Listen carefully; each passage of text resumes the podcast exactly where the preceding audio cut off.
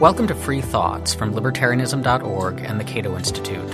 I'm Aaron Ross Powell, editor of Libertarianism.org and a research fellow here at the Cato Institute. And I'm Trevor Burrus, a research fellow at the Cato Institute Center for Constitutional Studies. Today we've got a special episode of Free Thoughts recorded before an audience at the 2015 International Students for Liberty Conference in Washington, D.C. Joining us is Jonathan Blanks, a research associate in Cato's Project on Criminal Justice. So, John, it seems like every day we read stories about police brutality, police misconduct, cops beating up grandfathers out for a walk. Just what was it last week? Uh, cops shooting or maiming children, cops killing family pets at an extraordinary rate, blasting away with firearms at even the most minimal hint of a physical threat. So, I guess let me start by asking the obvious question what the hell is wrong with police? um, I think there, it's a number of factors. Uh, first of all, I don't think that uh, police officers are being uh, trained properly.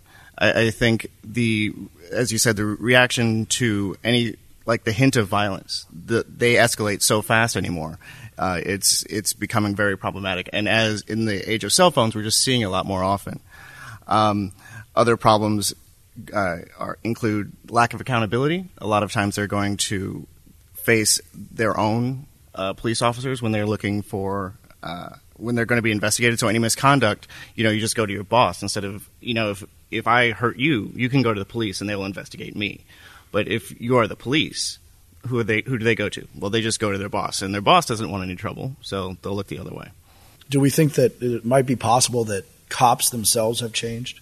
Are there different types of people who are now cops than maybe were before? Uh, certainly. Uh, there's there are different theories about why exactly this is going on, but I think part of it is uh, you have federal the federal government has uh, subsidized hiring uh, mi- former military officers coming back from the wars to go because they already have the firearms training. It's just easier, and you know it's it's a jobs program essentially, and that's while that's a noble intent, that isn't necessarily it doesn't transfer immediately. There's you know it's an old phrase, I think from Rush Limbaugh, but it was, you know, the military is to kill people and break things. You know, police are to protect and serve, and those are completely different functions. Just because they both carry firearms doesn't mean they're the same thing. Um, and of course, you see the police militarization, which is one of the a big thing where it's become a very uh, hostile environment for most police officers one of the arguments that we hear in favor of militarization or in defense of cops who shoot people out on the street is that it's simply really dangerous to be a cop, especially a beat cop in a city. Is that true?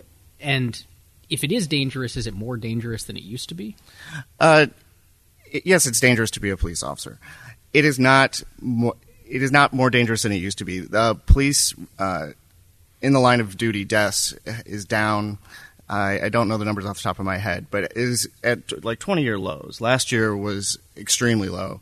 Um, most police related deaths now uh, uh, in in duty uh, come from uh, uh, vehicle accidents. You know, you're pulling someone over on the highway, car speeds by, hits you. That's terrible, but it's not that every encounter that you're going to have is going to be to result in violence. But I think there is this apprehension because police do do uh, do bring this up a lot. And when you have the tragedy that happened in New York, where some crazy guy kills two cops, you know that p- police come together. They're a very tight unit, and they they I don't know. They just sort of uh, circle the wagons, and so they they kind of promote this.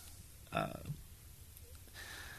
Blue wall of silence. Well, no, no, no. That that's something different. But it, it, it's the solidarity. Yeah, the solidarity and the just you know we protect our own. We're de- we, no one knows what we do. This is what we're going to be like. Of like teachers. T- teachers say that too, actually. but yeah, I, I, think this does sort of go back into the military mentality. It's not just because that we're getting veterans, but uh, there's a book by a man named Maurice Punch, and he talks about the sort of similar uh, social mechanisms that work within police departments that are that also are reflected in military departments, where mil- military units, where it's um, it's a band of brothers. Uh, everything, all discipline is handled in house, and uh, sort of like the code red from you know a few good men, and so they are hostile to the outside world. They don't believe that anyone understands what's going on, and they are very protective of one- one another. When you say that police deaths are down substantially over the last 20 years, couldn't someone turn around and say, well, yeah, but that's because we have begun shooting people at the drop of a hat and have begun, you know, arming our cops with military gear and putting them in tanks. So, of course, deaths are down. But if we instituted the reforms that you, you know, bleeding hearts would like us to, then those numbers are going to shoot right back up again. Well, actually, I mean, it's that's definitely a correlation causation problem where uh, police officers, uh, with the, particularly with the militarization, like the rise of SWAT, actually make situations much more dangerous. I mean, people protect uh, themselves i- within their own homes with, with firearms. If you throw in a flashbang grenade at two o'clock in the morning and you're waking someone up, they don't know if you're cops. I mean, you can say knock and announce, but you're yelling out someone's outside of someone's door at 3 a.m. They don't know who you are, and they just hear rumbling in the house. If you ha- if you live in a bad neighborhood, or if you've been robbed recently, which happened in Virginia a few years ago, you come in, you're you're not gonna you're gonna shoot first, and if you kill a cop, they're gonna try you for capital murder, even though you don't know that you're going after a cop, you don't know anything that's going on, and so this this idea that well, you know, all the armor and the Kevlar and and the tanks are going to make police more safe is abs- actually the opposite. Do we have any good numbers now? Anyone here's Facebook feed is like mine. It, it seems like cops are just doing horrible things all the time, uh, but that's a bias, of course. But do we have any good numbers about how prevalent and comparatively high or low these kind of shootings and violent actions are done by police? No. Why not? Like. Um, is there someone on? Isn't someone in charge of that? You would think so, but uh, the Bureau of Justice Statistics and the FBI collect data from police departments on uh, violent uh, violent actions, use of force. Unfortunately, it's a voluntary submission, and so if your department killed five, six, ten people in the past year, and you don't necessarily want the FBI to know it, you don't have to tell them. There's no enforcement mechanism to let you know. Um, so there's a really so we don't really know how many people are dying. We don't know how many people are being hurt because of the myriad problems of actually reporting police violence and getting someone to respond to it. Would you be in favor of like a federal program that tried to do oversight on that? Um, I've been thinking about that a lot recently. I'm always skeptical of government of large federal government programs, but I think as a check to sort of make the police departments uh, report use of force in- incidents, yes. Uh, some some people have uh, suggested that uh, you can make you can make this dependent on the, the myriad subsidies that police officers that police departments get from the federal government. we've talked about a handful of different kinds of police violence, right? So there's there's the instances of throwing the flashbang into the toddler's bedroom.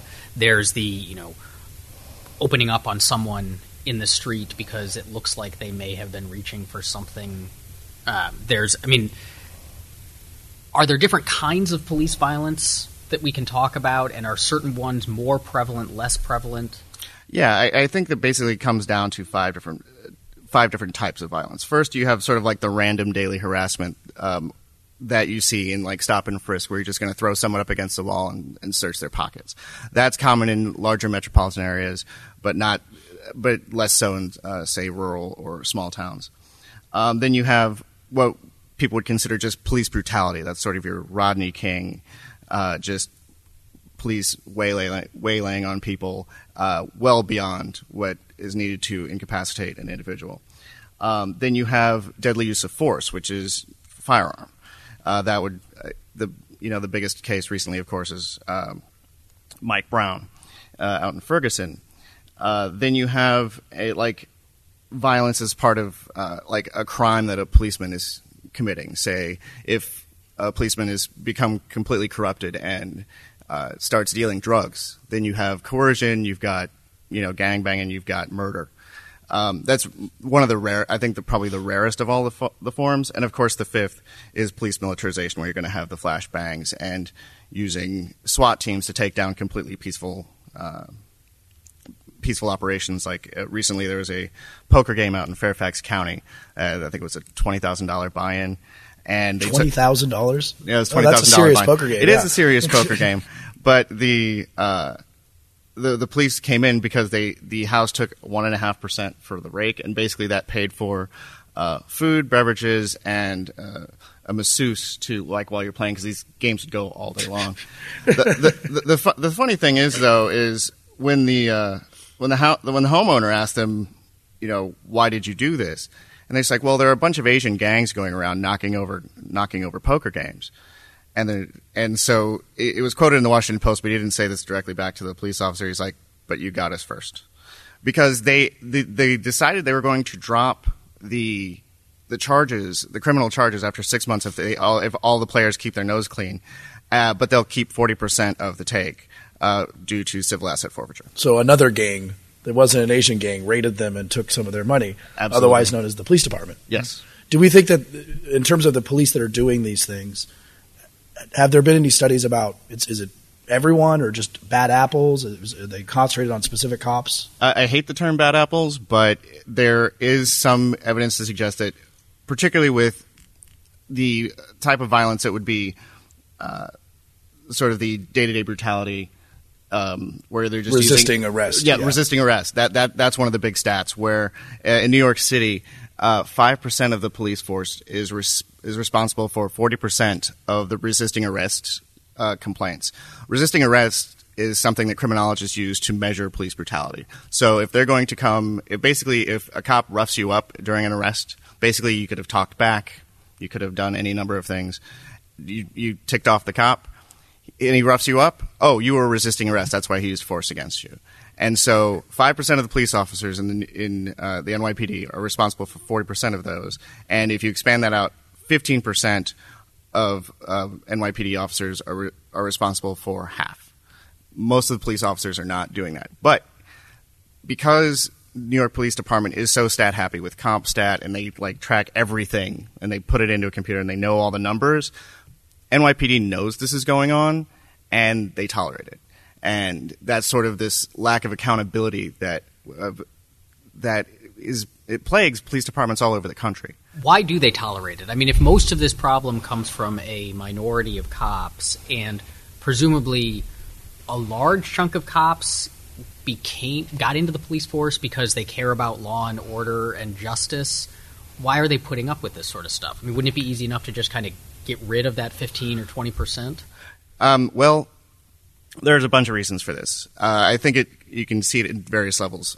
Uh, first off is what I said earlier with the sort of uh, military mentality where they're going to protect each other, and so your um, police officers are not going to want to tell on each other because of the blue wall of silence, as Trevor mentioned a little bit, where uh, there is a very strong uh, chance of retaliation if you tell on another cop. It doesn't matter if it's did he take a little money off of a drug bust or did he beat someone and put him in a hospital. Police tep- typically do not uh, talk about other cops because of the both professional and personal ramifications involved. If I've read stories where uh, one police officer who was running for sheriff turned in another police officer for a DUI that wasn't reported, and uh, that the reporting police officer that was running for sheriff was run out of the department. It's uh, it gets much worse in in New York City. Again, it, it's I, I hate to keep going back to New York, but it, they have this. They have one of the they have the largest police force in the country, and they also have a lot of journalists who look into their police department that gets hit a lot. So we have a lot of stories that come out of there. But there was a famous story uh, back in 2010. Uh, a police officer named uh, Adrian Schoolcraft uh, took a bunch of secret tape recordings inside the police locker rooms and revealed to the press that they were inflating statistics, messing around with CompStat numbers to make it all look good. In retaliation, they had him uh, committed to uh, a psych ward for five days involuntarily. They dragged him out of his house and they said, "Oh, he was he was you know he was uh, he was unstable. We did it for his own good."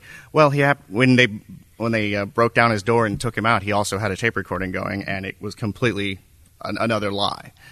Um, they harassed him at his house and uh, they ran him out of the apartment. He still has a $50 million lawsuit against the city and the department for false imprisonment and, and, and whatnot. But I mean, this wasn't any like massive crime. This was just well, you know, they're massaging the numbers for PR, and you know they had him involuntarily committed. This is the sort of retaliation that you're going to face. Now, what about unions though? Because I think it's funny that I was watching, not really on my own will, Fox News during the Eric Garner and Michael Brown stuff, and the amount of way that the conservatives talk about police and say you have to, they're public servants, you have to respect what they do, uh, is very similar to how Democrats talk about teachers. It's like, oh, they're public servants, you have to respect what they do. And in both those situations, they're unionized public servants who protect especially the worst ones. So, how much do the unions factor into this? Oh, they play a huge role. Um, they, when we had the uh, Darren Wilson, Mi- Michael Brown thing in Ferguson, you had these, you know, GoFundMe pages that were there to help support Darren Wilson. They didn't ever say who was collecting the money, but people tracked down like the, the information from the from the pages, and of course, it both was the unions. The unions were responsible, almost certainly, for the um, for the negative PR about for, about Mike Brown releasing the tape of him shoplifting, as if for some reason that you know justified the death penalty, and various other um, you know you know anti PR that are going on. They also have a lot of political strength where they pass uh, law, enf- law enforcement officers' Bill of Rights that give police all these special privileges when they're accused of misconduct that no that no civilian would ever get.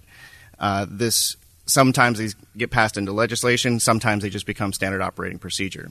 Uh, Darren Wilson, when he uh, was interviewed uh, by the grand jury, he said, "Yeah, I know I gave that statement at first, but I'm not quoting but I gave that statement, but I was told that what you're supposed to do is have uh, 72 hours before you really make a statement on what happened after a, a use of force incident. And, you know, I had a couple days to sleep on it and I th- remember it much better. I don't know of a single homicide detective in the country that would say, you know, I know you just shot somebody, but um, here you go. Take like three days. Here's the number of a good lawyer and come back.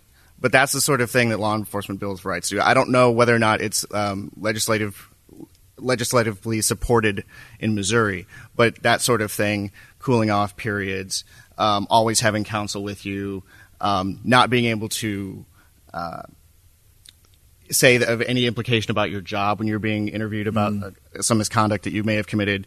All of these things are part of union-sponsored Bill of Rights. Well, they, they also they tried come, to nationalize that. They come actually. back also with a recitation of the event that has all these key words in it that the Supreme Court has been like, and they, they just put them in there, right? Oh yeah, yeah. It's, um, I mean, I don't know, I, I don't know enough about the inner workings to pin it on the unions, but when you have, uh, you have two Supreme Court cases, uh, Tennessee v. Garner and uh, Graham v. Connor, that basically lay out what a police should, policeman should do in a use of force situation. Um, basically, to use deadly force you have to be in imminent fear of your life.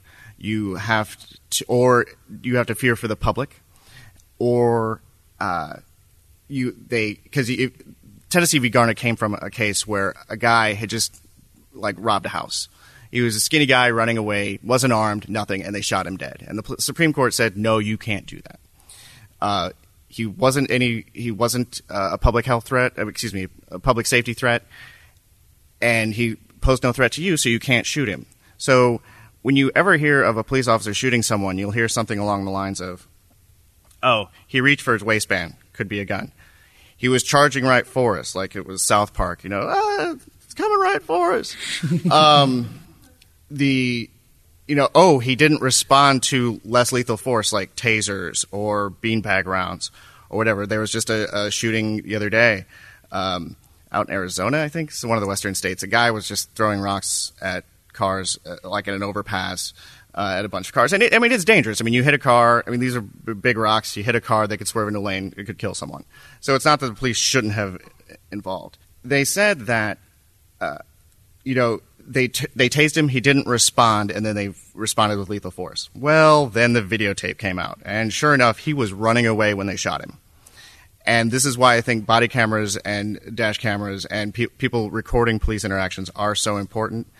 But the this sort of there's just a boilerplate of what police say. Oh yes, yes. I was imminently afraid of my life, and I feared for the public safety. It's like they're reciting. Yes, exactly. Yeah, it's just like it's, like how it's no like- one actually talks. Yeah, right? yeah. So the Supreme Court, you know, basically gives you a blueprint of what to say, and this happens pretty much every fatal use of force situation. So if cops go around protecting cops, whether through the unions or this wall of silence or whatever, but there's also, I mean, there are people out there whose job it is, in part, to protect us from the bad cops, right? So the, the district attorneys who are supposed to prosecute these cops do. You, hear these stats about how few cops get indicted by grand juries compared to civilians who committed similar crimes are DAs do DAs protect cops, and if so, why would they be doing that? I, I think, well, I mean, it, all this boils down to is incentives. District attorneys work with police officers to make their cases. If a police officer is accused of misconduct, whether it's violence, whether it's you know perjury, wh- whatever it is, Wait, cops lie. Sometimes. Okay. Sometimes. The the uh, the district attorney, the prosecutors are disincentivized from exposing that, or to. I mean, they can't intentionally hide it. That that that's against the rules. They get disbarred. However, they are incentivized not to look or ask too many questions because if you find an unreliable police officer, all your cases that you prosecuted from on the word of that police officer get questioned. You have to reopen it up, and so a bunch of guilty people go free, and obviously you don't want that. Uh, other people that are supposed to protect us from police officers are civilian, civilian review boards that are supposed to look over misconduct within police departments. Uh, they f- face pressure from the unions. They face pressure from uh, budgetary restraints. People say, you know, we don't really need this, you know, because police officers are so well trusted. They are, I think, the second highest like profession trusted in the in the country. Um, like this, you're just meddling. You're getting in the business uh, of police officers, and they're pressured not to to get too involved. Uh, you have internal you have in, internal problems like because some people will bring civil suits when they get beat up by a police officer, and they you know sometimes they settle, sometimes they win, sometimes they lose. It's really hard to it's really hard to win one of these civil suits. But even when they do, there's no mechanism that makes that civil suit or the facts from that suit get into the record of that police officer. Uh, there was a case I did for policemisconduct.net the other day where the uh, the the officer was uh, he was convicted of obstruction of justice, and the two charges he he beat uh, were he. he he threw a, a driver in the back of his vehicle for not signaling to turn. He, he took the guy into custody and started driving him around. And then he found out he's an Iraq War vet. And he was like, "Oh, I'm sorry. You know, no big deal. Sorry about that. You know, false imprisonment and whatnot." And uh, he beat the first two charges, but he, he got convicted on the obstruction charge, which is still a felony. Uh, he was facing two years in jail. The prosecutor asked for two years, 23 months.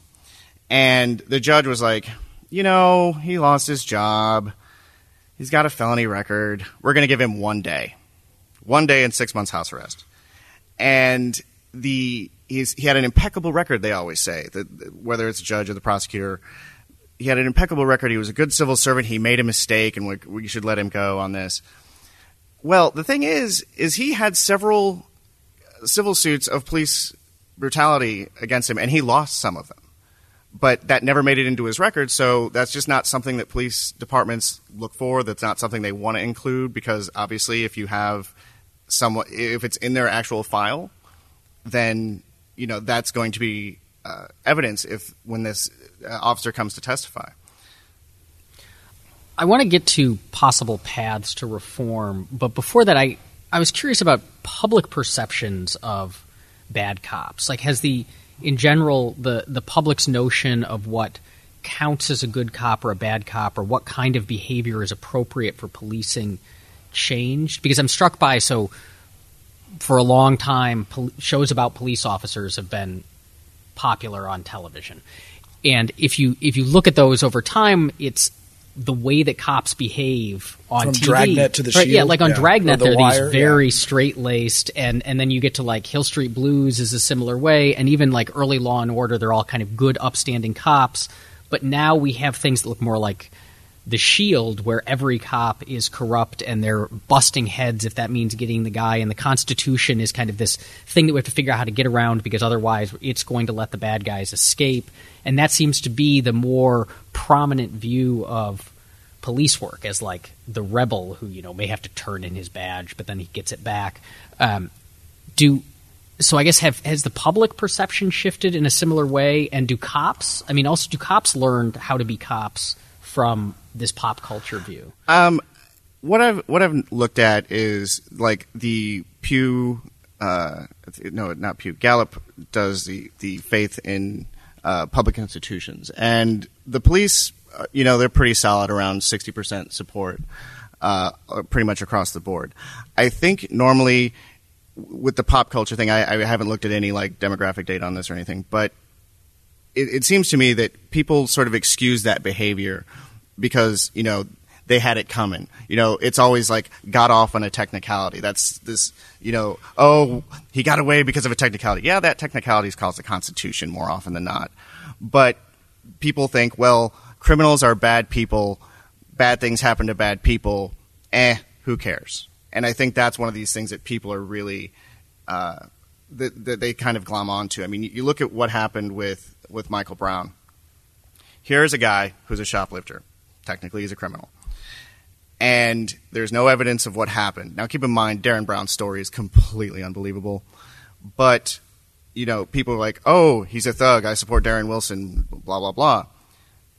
Those same people who were absolutely sure that Mike Brown, after being shot, charged a, a, a, uh, a police officer with a gun pointed at him look at the Eric Garner tape and stat, not only like, oh my god, I can't believe that happened. I, I cannot believe that that was something that they did. Chokeholds have been banned forever. I mean, you still have people saying, well, you know, he was he was overweight, and so if he wasn't overweight, then you know he would have survived. Or he was resisting arrest. I don't know how this how holding up your hands is resisting arrest, but okay.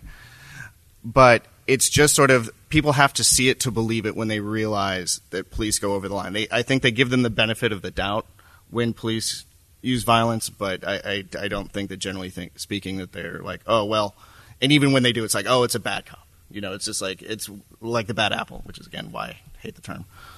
So, given these layers of corrupting culture and influence that have gotten us to the situation we're in now, how do we fix it? Is it possible to fix this? It's going to take a lot of time, and it's going to take governments being very you know very hard on their police officers. I, I think uh, body cameras are a neutral arbiter when there's a conflicted story when there's a conflicting story. Um, this, of course, is not a cure-all because often what will happen when uh, when there's a dispute about an altercation, there's a TV reporter who got a female t- TV reporter who was roughed up by police officers maybe ten years ago, and uh, all the all the police officers that responded had their dash cams on, right? They, they, there's seven police officers that come to the scene. She says she was roughed up. She, they go to trial.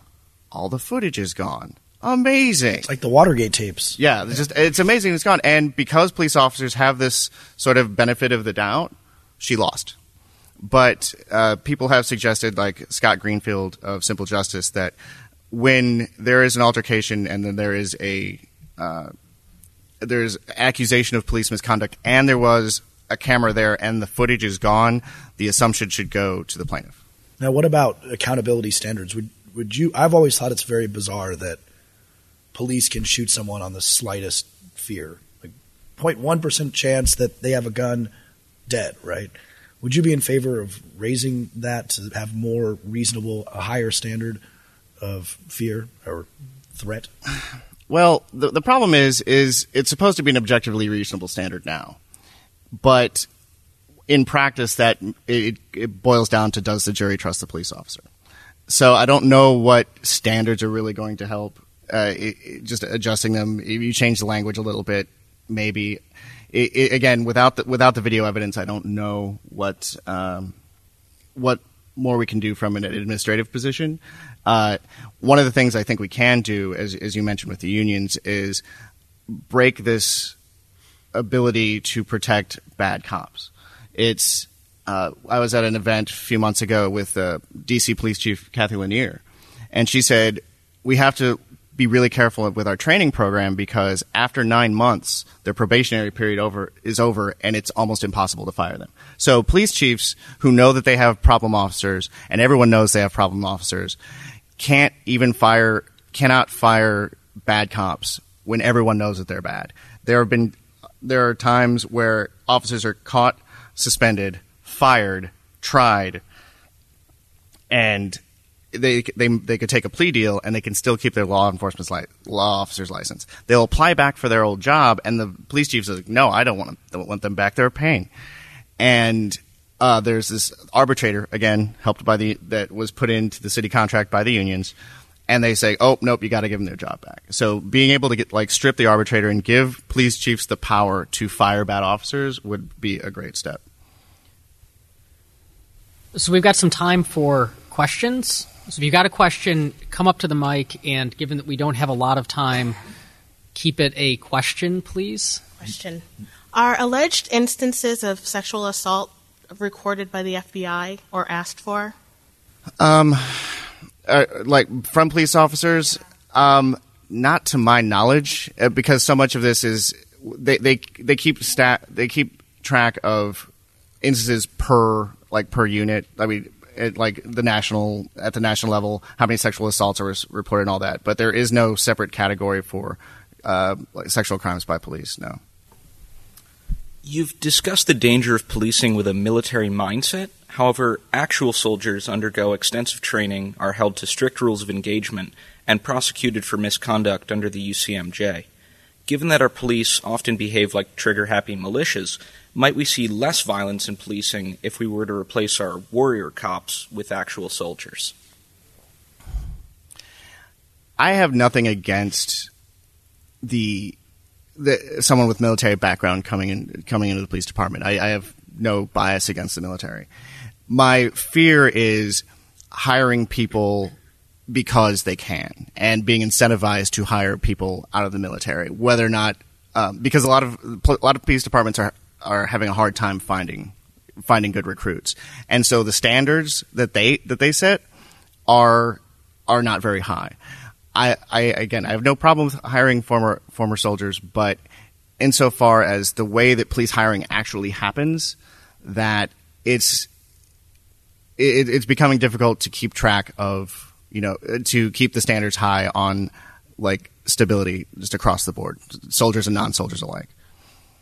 I think if police started attacking well suited white men the way they do blacks or other uh, people who don't look very well off, I think public perceptions would change quite rapidly.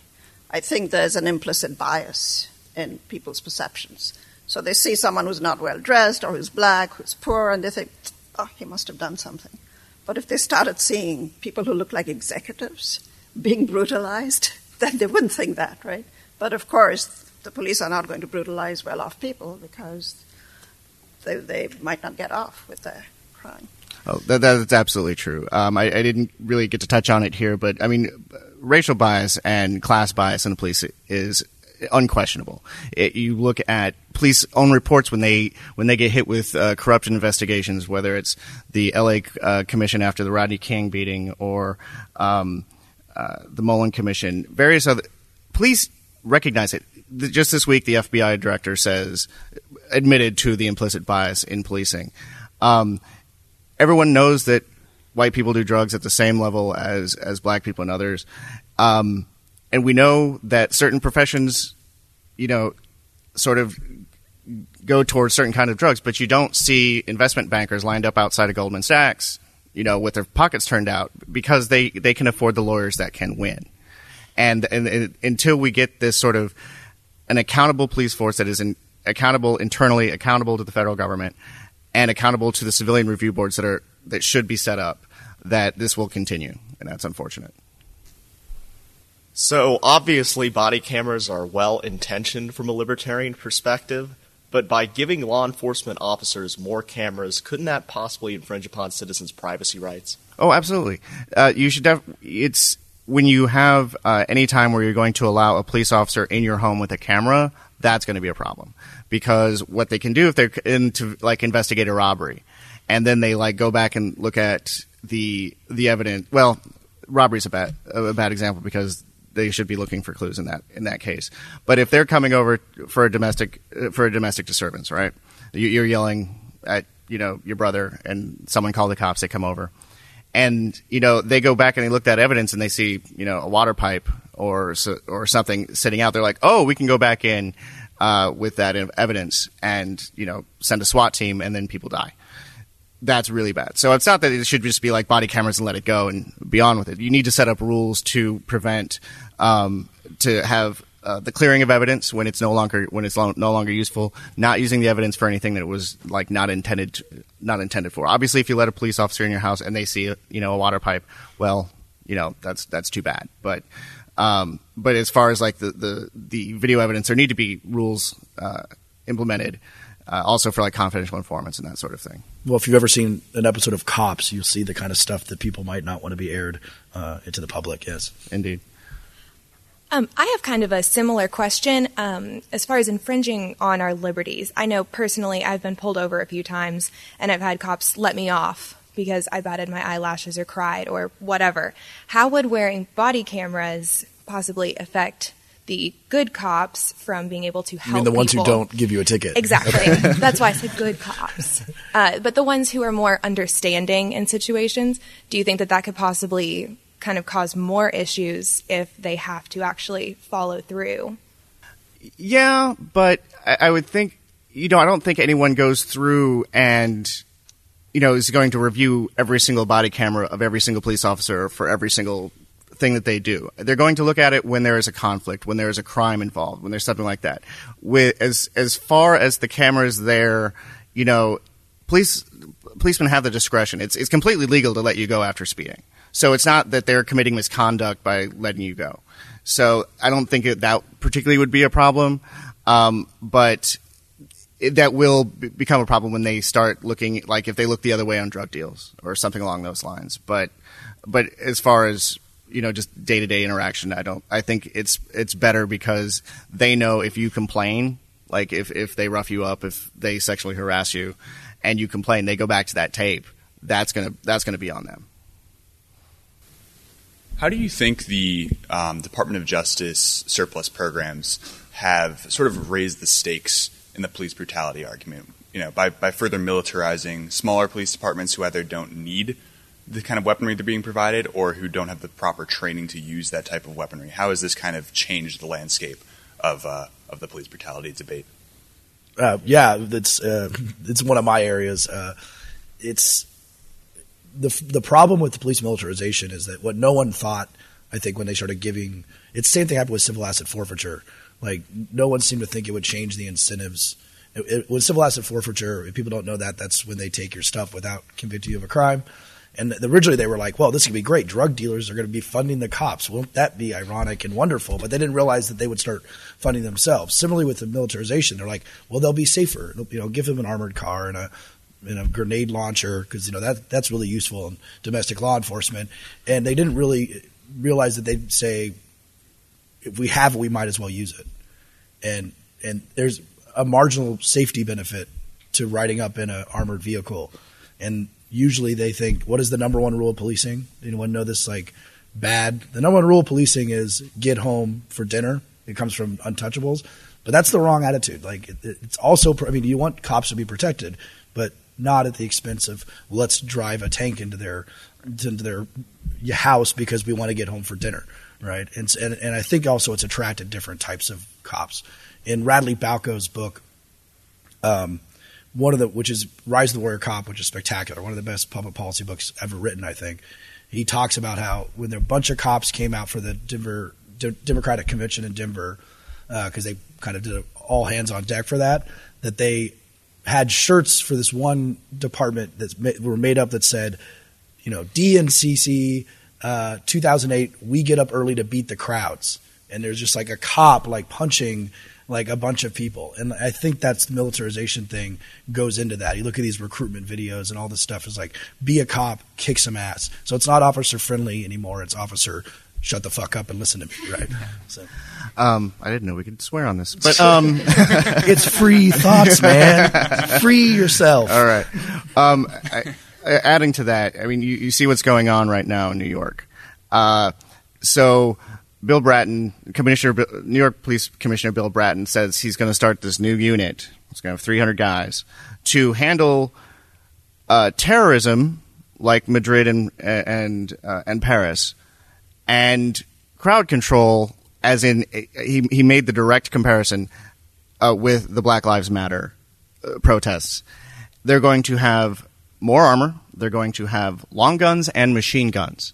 Now, I seem to think that terrorism and murdering people is slightly different than my First Amendment rights.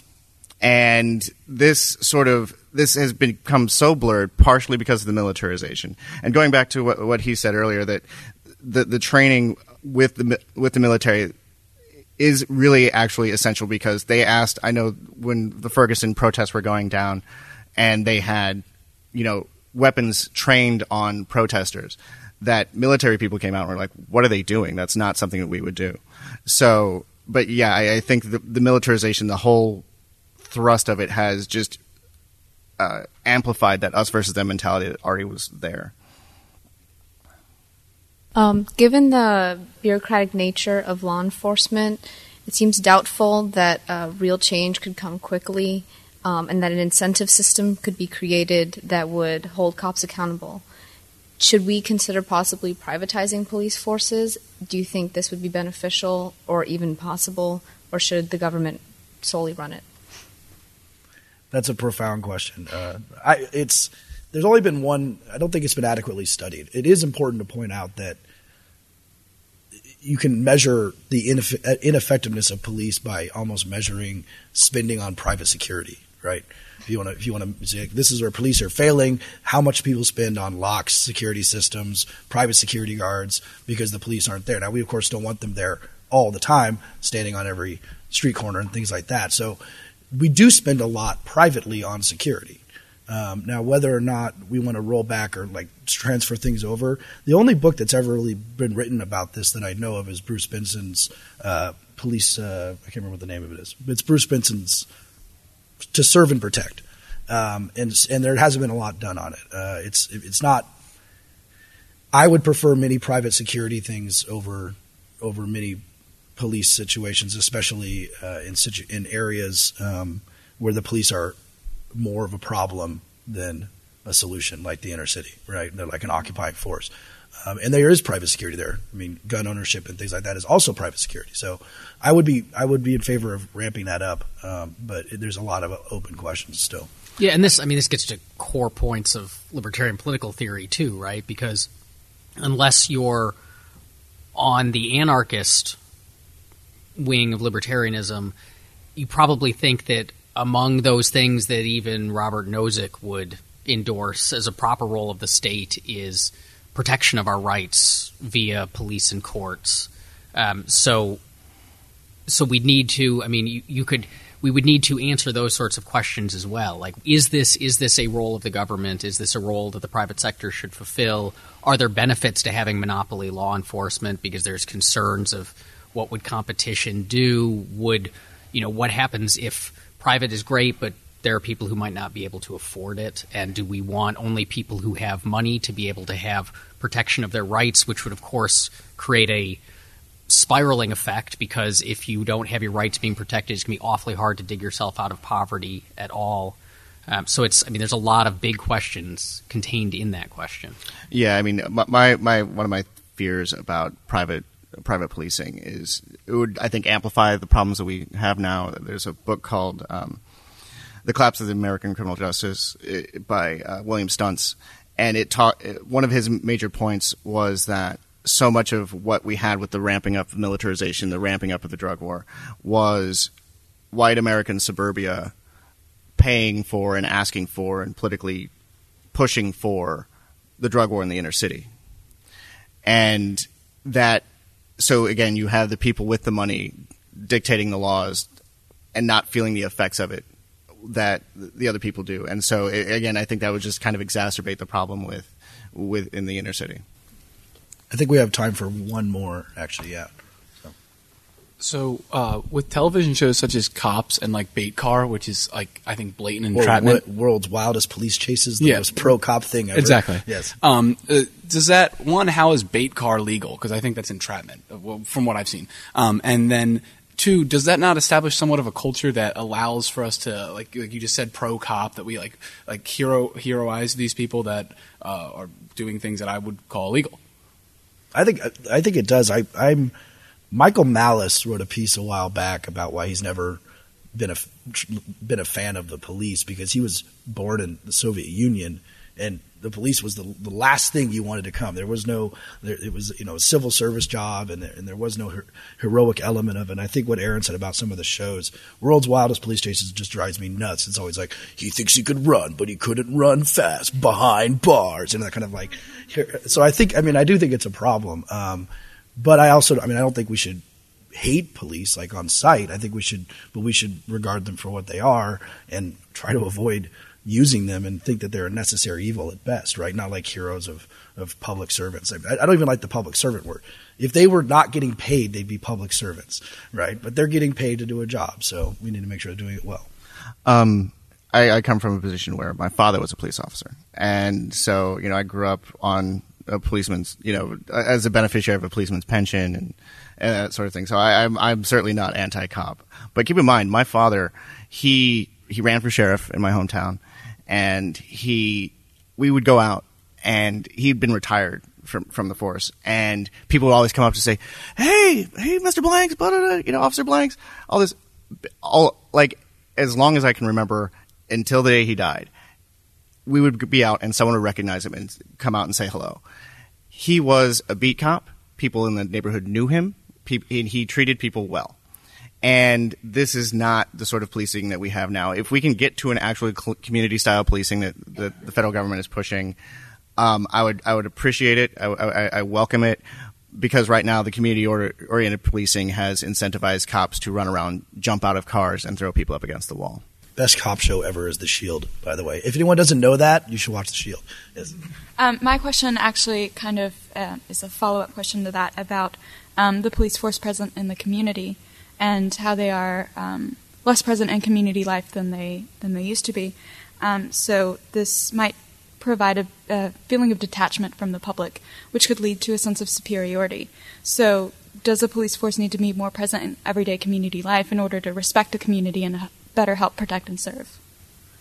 Yeah, absolutely. As I said, my father was well respected. People really liked him. People came up to him. I don't think too many police officers get that right now because you don't know. I don't know. I mean, there's a policeman who lives in my apartment building. I don't know his name. I don't know. You know, I he yeah. There's always always parked out. Sorry, my fiance's in front.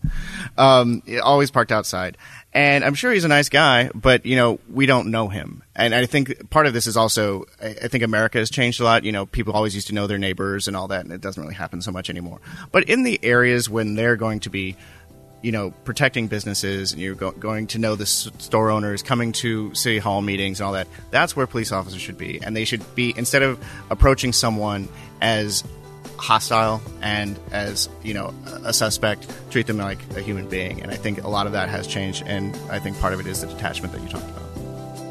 Thank you for listening to Free Thoughts. If you have any questions or comments about today's show, you can find us on Twitter at Free Thoughts Pod. That's Free Thoughts P O D. Free Thoughts is a project of libertarianism.org and the Cato Institute and is produced by Evan Banks. To learn more about libertarianism, visit us on the web at www.libertarianism.org.